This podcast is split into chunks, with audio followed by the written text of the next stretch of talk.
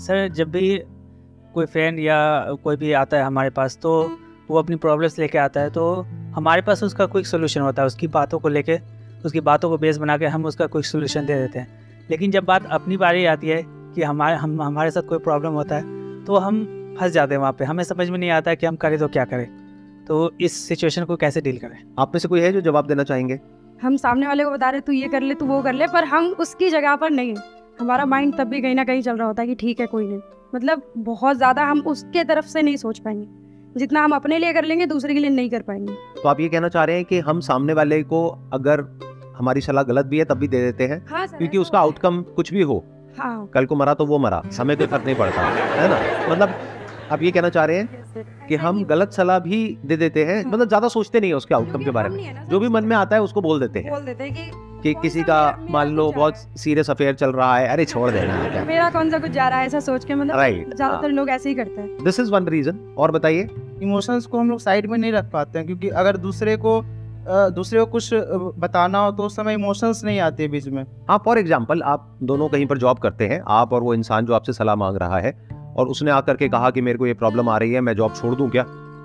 तो आप उसको कहोगे हाँ छोड़ देना क्या फ़र्क पड़ता है? लेकिन अगर खुद छोड़ने की बारी आएगी तो? तो पहले सोचेंगे कि अगर इस अगर पैसे नहीं आएँगे तो क्या करेंगे? क्योंकि उससे कनेक्टेड रहता है सारा कुछ। राइट और उसको क्या बोलेंगे? अगर वो कहेगा ये बात कि अगर पैसे नहीं आए तो मैं क्या करूँगा? वो कहेगा तू तो ये कर लेगा तू वो कर लेगा तू ये ऐसे ये सोच रहा मतलब उसको हम कुछ भी बोल के अपना पीछे छुड़ाएँगे ताकि वो बंदा हमारा सर ना खाए। और हम खुद की जब बारी आएगी तो हम बहुत ही बारीकी से सोचेंगे कि ये करने के क्या प्लस माइनस है और नहीं करने के क्या प्लस माइनस है? तो यहाँ पर दो फैक्टर्स आ रहे हैं। एक है, जब हम किसी और को सलाह देते हैं तो हम ज़्यादा सोच समझ करके नहीं देते हैं। कुछ भी बोल देते हैं। सामने वाला भाड़ में जाए, आपको क्या फ़र्क पड़ता है? दैट इज़ वन सेकेंड कि जब आप खुद अपने आप को कोई सलाह देते हैं तो उसमें इमोशंस बीच में आ जाते हैं, जो गलत नहीं है पूरी तरह से। क्योंकि हो सकता है कि जो आप डिसीज़न लेने वाले हैं वो लेने में आपको बहुत डर लग रहा है तो उस डर के पीछे कोई एक्चुअल रीजन है कि अगर वो डिसीज़न आपने लिया फॉर एग्ज़ाम्पल जॉब छोड़ देगा तो एक्चुअल में आपको नहीं पता कि अगले महीने आप अपने बच्चों की स्कूल की फ़ीस कैसे दोगे, या क्रेडिट कार्ड्स के बिल इतने बढ़ चुके हैं, वो कैसे दोगे? तो वो कोई हवा में नहीं है डर, किसी भूत प्रेत से आप नहीं डर रहे हो रियल प्रॉब्लम है जिससे डर रहे हो। तो करना क्या चाहिए? चाहे किसी और को सलाह दो, चाहे खुद अपने आप को सलाह दो, आराम से, ठंडे दिमाग से बैठ करके एक प्रॉब्लम का सोल्यूशन निकालना चाहिए। मतलब मैं ये नहीं कह रहा कि उसको गलत सलाह दो और खुद को सही सलाह दो। नहीं, हमेशा सही सलाह दो। अगर कोई भी आकर के आपसे कोई बात कर रहा है या कर रही है और वो डिसीज़न बहुत बड़ा है छोटा मोटा है तो फ़र्क नहीं पड़ता। बट अगर वो डिसीज़न बहुत बड़ा है तो आराम से बैठो, समझो कि उसकी क्या प्रॉब्लम है, उसके माइंड में क्या आ रहा है। उसको समझ करके, जैसे अभी मैं आप लोगों से समझ रहा हूँ। अब मुझे नहीं पता था इस क्वेश्चन का ये आंसर निकल करके आने वाला है। लेकिन स्टेप बाय स्टेप हम आगे बढ़े तो हर एक पर्सपेक्टिव से चीज़ों को समझने की कोशिश कर रहे हैं। जो हो सकता है आज से पहले पूरी दुनिया में इस तरीके से इस प्रॉब्लम को किसी ने नहीं देखा होगा। राइट आप जाकर के किसी और से पूछोगे कोई और है यहाँ पर बैठा हुआ है वो क्या कहेगा? अच्छा ये होता है। तो ठीक है इसके पीछे जो रीजन है वो ये है कि आप जब किसी और को सलाह देते हो तो आप डिटैच होकर के देते हो उसमें आपके इमोशंस बीच में नहीं आते हैं तो आप सही सलाह देते हो। लेकिन जब खुद की बारी आती है तो इमोशंस बीच में आ जाते हैं इस वजह से आप सही डिसीज़न नहीं ले पाते हो। कि कितना सुपरफिशियल लेवल का आंसर है। ये आंसर सुनने में आपको बड़ा अच्छा लगेगा कि हाँ मेरे को मेरी प्रॉब्लम का सॉल्यूशन मिल गया। बहुत ही बेकार सोल्यूशन है ये। इसमें बहुत सारे फैक्टर्स को हमने कंसिडर नहीं किया। उसको इग्नोर कर दिया। जैसे एक बहुत बड़ा फैक्टर ये है कि क्या जो इमोशंस हैं, वो बुरे हैं क्या? बिल्कुल ही बेसलेस हैं क्या? क्या उसके पीछे कोई रियलिटी है इमोशंस के पीछे? या साइकोलॉजिकल फियर्स हैं? देखो, एक होता है एक्चुअल फियर एक होता है साइकोलॉजिकल फियर तो अगर किसी और को सलाह दे रहे हो तो वहाँ पर भी समझो और ब्रेक डाउन करो चीज़ों को। अब आप कहोगे, उसमें मेरा क्या फ़ायदा है? अरे, आपका ये फ़ायदा है, अगर आज आप उसको अच्छे से गाइड कर रहे हो तो कल खुद को भी अच्छे से गाइड कर पाओगे। मतलब हम क्या कर रहे हैं, हम दो एक्सट्रीम्स में ऑपरेट कर रहे हैं।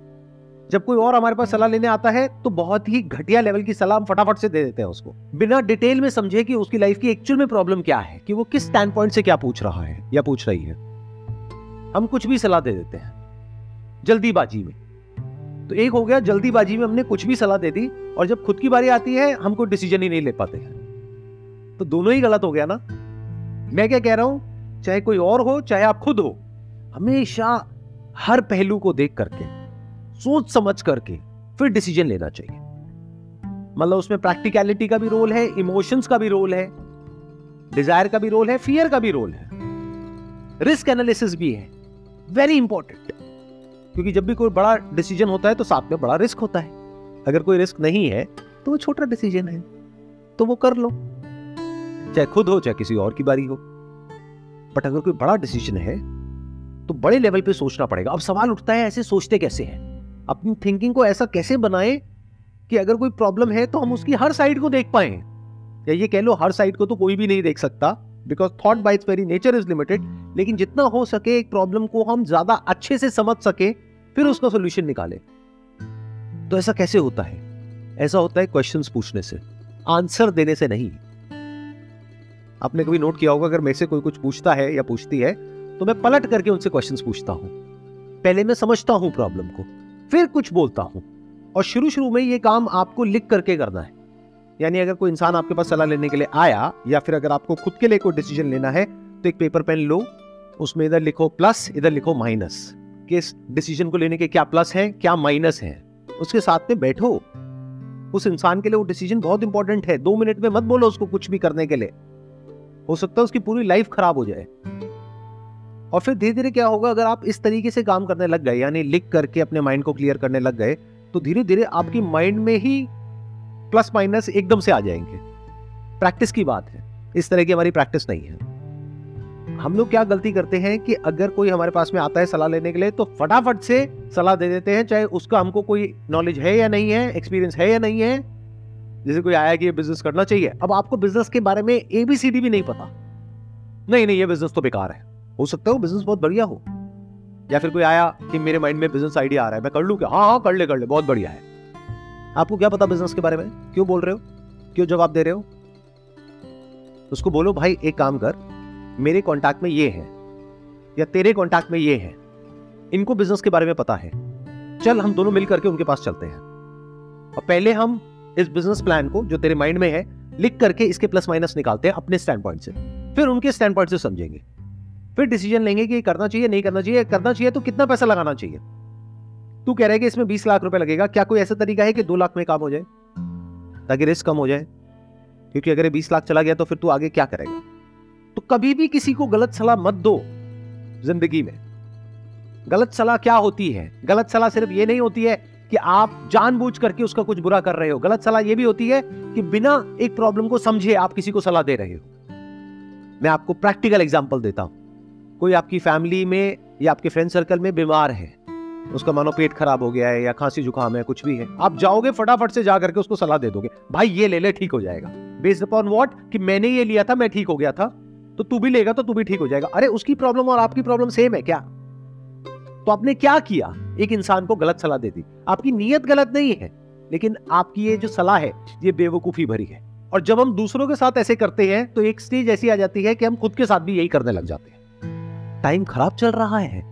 किसका नहीं चल रहा है, पहले तो मुझे ये बता दो। पैसे की दिक्कत है? किसको नहीं है, ये बता दो। रिलेशनशिप्स की दिक्कत है? घर में कलेश होते हैं। किसके नहीं होते हैं, ये बता दो शादी के बाद। अगर एक छत के नीचे रहते हैं तो। हेल्थ के लेवल पे प्रॉब्लम चल रही है। एक के बाद एक आ रही है। किसके नहीं आ रही है, बता दो। आज के टाइम में। तो जब ऐसी दो चार चीज़ें हो जाती हैं किसी की लाइफ में तो हम उल्टी सीधी सलाह उसको देने लग जाते हैं। कुछ तो हुआ है। या तो किसी की नज़र लगी है या कहीं किसी ने कुछ कर दिया है? क्या कभी ऐसा हुआ तू घर के बाहर निकला हो और कहीं कोई हरी मिर्च है ये वो नींबू वींबू कहीं कुछ हाँ, एक बार हुआ था। चाहे कोई बंदा भेलपूड़ी खा रहा था उसमें वो करके उसने फेंक दिया। हाँ एक बार हुआ तो मेरा पैर भी पड़ गया था। बस यही चक्कर है। चल तू एक काम कर तू वहाँ जा। देख सब ठीक हो जाएगा। अभी कैसी सलाह है? क्या समझदारी वाली सलाह है या बेवकूफ़ी भरी सलाह है?